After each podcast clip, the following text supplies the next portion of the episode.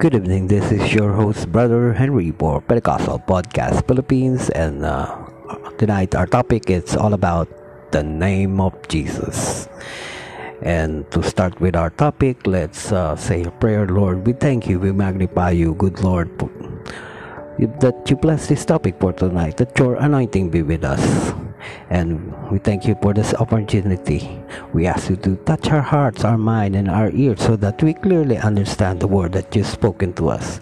In the name of our Lord Jesus Christ, Amen. So, our topic for today, brother sister, is in the name of Jesus. The name is found 33 times in the book of Acts.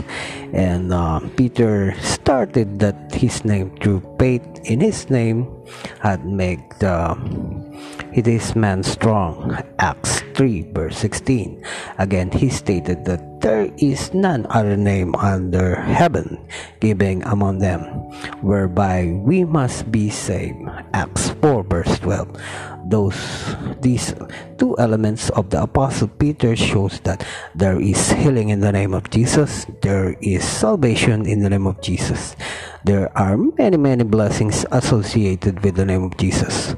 Water baptism must be administered in the name of Jesus. The gospel must be preached in the name of Jesus. Remission of sin is in the name of Jesus. We encourage to ask what will be in the name of Jesus. We have the assurance of His presence when we meet in His name. The name of Jesus is a strong tower in which there is safety. Witnesses of the resurrection. When the miracles brought together a large crowd, Peter used the opportunity to preach to them the apostolic gospel. A change has been taken place in Peter was a great miracle in itself. Short time before he had denied the Lord and did not have the courage to confess the Lord. Now the, the rulers of Israel marveled at his boldness, knowing that in the estimation of the world he was unlearned and ignorant. They took knowledge that he had been with Jesus. Acts 4 verse 13.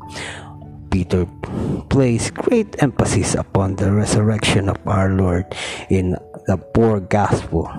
It was the Pharisees who gave greatest opposition to Jesus in the Acts. It is Sadducees who opposed Christian. The Sadducees did not believe in the resurrection and and become very angry when Peter preached that Jesus had risen from the dead. They had Peter and John arrested and put in prison overnight. The next morning, the two apostles were brought before the most powerful among the priests. And uh, the result of that uh, miracle, let us mention a few things that followed the healing of the lame man and uh, persecution of the church began with Peter and John being arrested and placed in prison overnight. The number of conversion increasing until there was there were 5,000 believers in Jerusalem. Acts 4 verse 4 This is the last time any such numbering is mentioned. The Christian loved one another and shared their material possession and ministered to one another. The sharing was quite voluntarily. This was an example of Christian love. The right of possession was not abolished. And the healing of the lame man, signs and wonders, the gate beautiful, and the hours of prayer.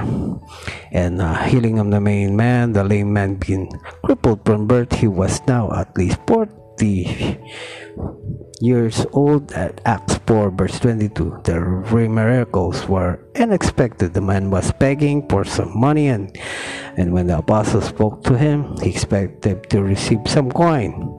However, it was healing he received. The healing was instantaneously and complete, performed in the name of Jesus. Peter took him by the right hand, undoubtedly the better. The beggar held out his hand so that Peter might grasp it. Hands are used to receiving as well as giving. God's big hand reaches down to the sinner, and all the sinner need to is reach up a little hand to receive.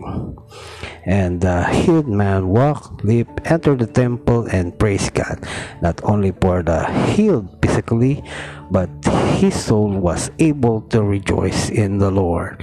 Peter held the lame man by the hand, verse 7, and then the beggar held Peter, verse 11. He no longer needed support, but he held on the apostles in joy and love. Likewise, when a sinner accepts Jesus Christ, he will cling to those who brought him message of deliverance.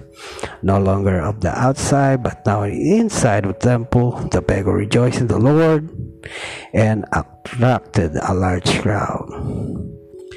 So that's it. I hope you got it. Again, this is your host, Brother Henry for Pentecostal Podcast Philippines. Thank you for listening. Good night. God bless. Bye bye.